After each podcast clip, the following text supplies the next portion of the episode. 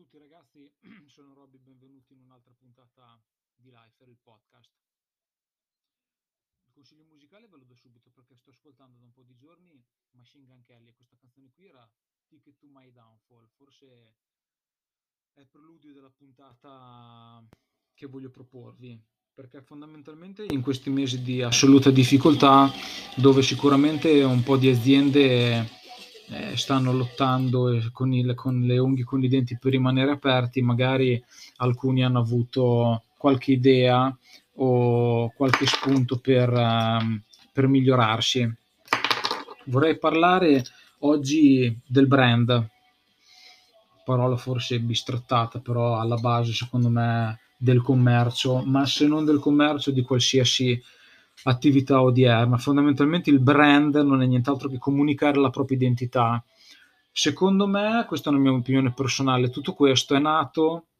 c'è sempre stato, ma magari non è mai stato esplicitato, però ancora di più con i vari processi di industrializzazione è, è, è, esploso e sempre di più è diventato necessario per un'azienda. Perché? Perché fondamentalmente e, um, il brand rappresenta anche un marchio di un prodotto, eh, ma prodotto da chi? Eh, ad oggi, come ben tutti sappiamo, esistono forse poche ditte produttrici e molti prodotti. Quindi fondamentalmente eh, il processo di qualsiasi di, di, di, il processo produttivo è stato sempre di più standardizzato e industrializzato. Quindi fondamentalmente qual è la cosa più grande che posso fare eh, su questo prodotto? È la differenziazione. La differenziazione fondamentalmente è farlo uscire dagli standard, farlo, farlo emergere e riuscire a farlo spiccare tra, tra, tra, tutti quelli usciti dalla stessa fabbrica. Sì, perché per chi non lo sapesse, fondamentalmente eh, in alcune aziende più presenti, in altre meno, eh, nessuno si inventa niente e molto, e molto spesso le aziende che commercializzano il prodotto non sono quelle che lo producono. Per esempio, c'è una ditta di succhi di frutta, ma 100 marchi di succhi di frutta. C'è una ditta che produce dentifricio, shampoo, eh, biciclette, eh, chi più ne ha più ne metta, ma ci sono migliaia di marchi e di brand sul mercato. Fondamentalmente, eh, quindi la cosa che bisogna fare maggiormente è differenziare il più possibile il prodotto e una buona parte viene fatta proprio con il brand. Questo perché? Perché è l'unica cosa che fondamentalmente ti distingue sul mercato, rafforza la tua attività e fondamentalmente deve rappresentare un sentimento, ma più che un sentimento eh, l'acquirente deve riconoscersi in quello che rappresenti. Quindi eh, diciamo che la differenziazione del prodotto, oltre magari a eh, un packaging o qualche eh, additivo in più o qualche quid in più che può avere eh, rispetto a un altro prodotto eh, è mm, che il tuo prodotto deve rappresentare, deve rappresentarti e, e questo è l'incontro con uh, i sentimenti e il tuo pubblico, i tuoi potenziali acquirenti. Tutto questo lo fai attraverso la comunicazione, spesso si sente parlare di filosofia del brand, chi sposa una causa, una mission, tra virgolette, in alcuni casi ci sono dei manifesti eh, che rappresentano un po' una visione, un concetto. La comunicazione fondamentalmente deve, deve rappresentare ehm, chi sei te come azienda, i tuoi valori, cosa ti distingue dai concorrenti, come vuoi essere recepito e i tuoi obiettivi. Questo facendo in modo e maniera che il più possibile il mercato riesca a rappresentarsi nei tuoi prodotti. Sicuramente dietro a ehm, la vendita e la, la, promozione del tuo prodotto all'interno del mercato, ancora di più allo studio del prodotto che dovrai mettere sul mercato, si aprono eh, mille rami del marketing, però sicuramente ehm, il discorso brand c'entra solo ed esclusivamente con te stesso. Quindi tu, um, fondatore di un'azienda, tu libero professionista, tu artigiano, devi, eh, devi metterti in mostra, ma metterti in mostra non fare lo sborone, fare il figo, metterti in mostra è far vedere chi sei, farti conoscere. Per quello che tu sei veramente, per quello che vuoi rappresentare, per i valori che vuoi trasmettere, eh, per quello che è la tua azienda, la tua realtà, eh, per fare in modo e maniera di rafforzare il tuo prodotto e quindi dargli il valore aggiunto e sicuramente per eh, instaurare e far emergere un valore comune, un sentimento comune anche da parte eh, dell'acquirente. Quindi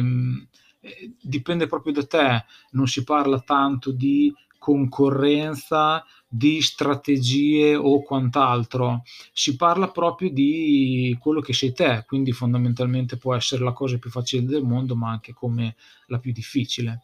Però sicuramente è um, un primo passo per, eh, non voglio dire rivoluzionare l'azienda, ma magari fargli cambiare direzione, valorizzarla e far capire di più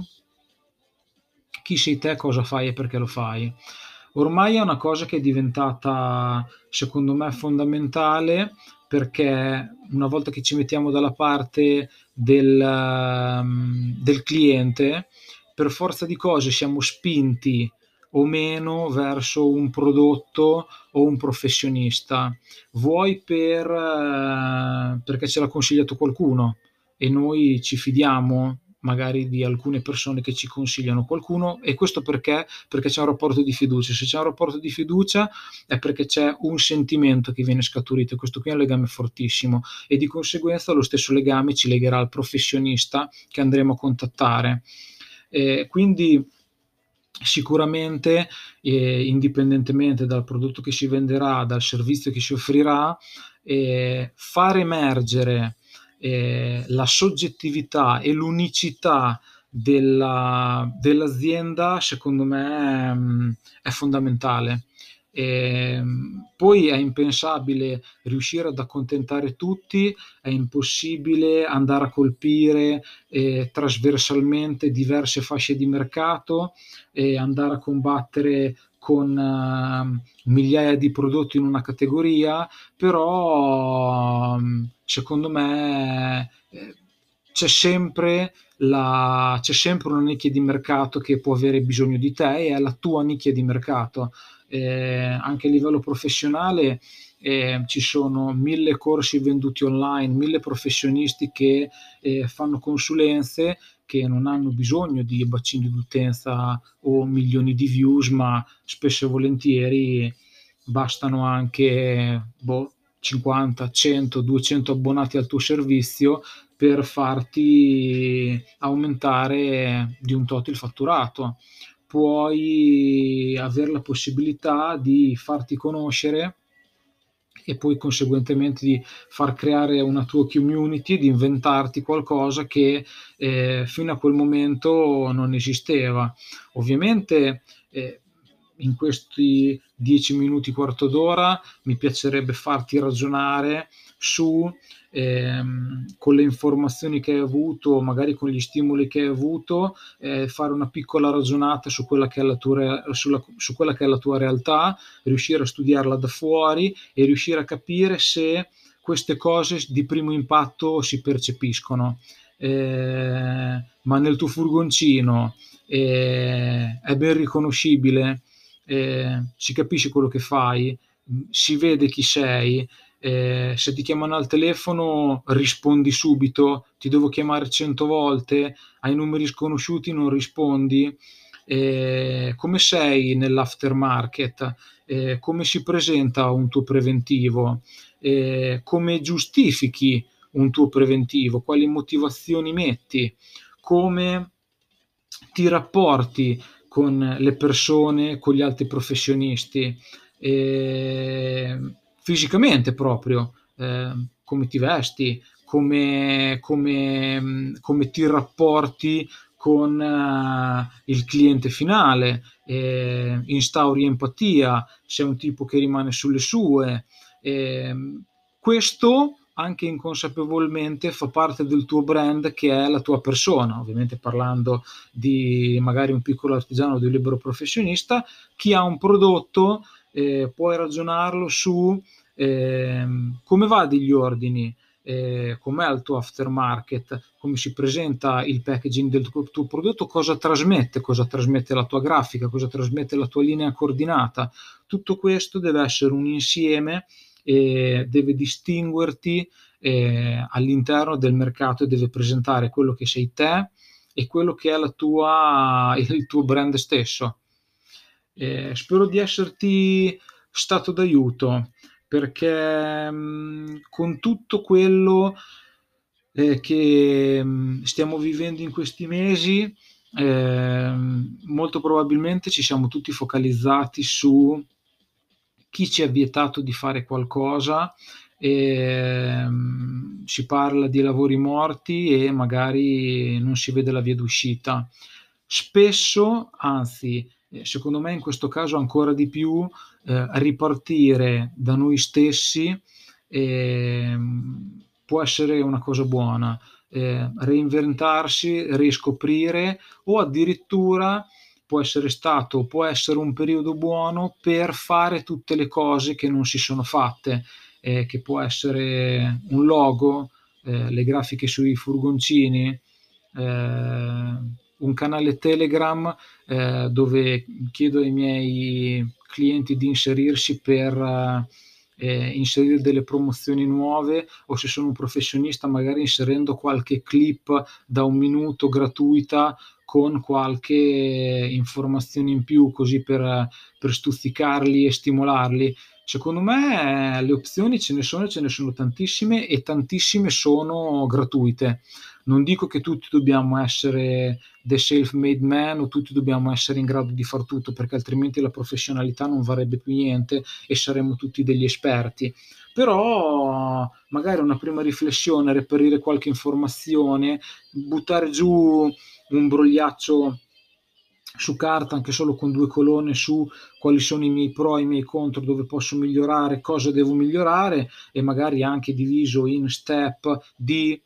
giorni, settimane, mesi, anni, non lo so neanche io, per fare in modo e maniera che questo sia un processo di miglioramento e di, mh, mm, e di affermazione a livello di quella che è la tua nicchia di mercato, proprio partendo da te stesso e quindi lo specchio di te stesso all'interno del mercato che, eh, del quale fai parte è il tuo brand. Grazie a tutti ragazzi, se avete consigli, dubbi, perplessità, incertezze e anche soprattutto critiche, fatemi sapere cosa ne pensate e ci aggiorniamo alla prossima.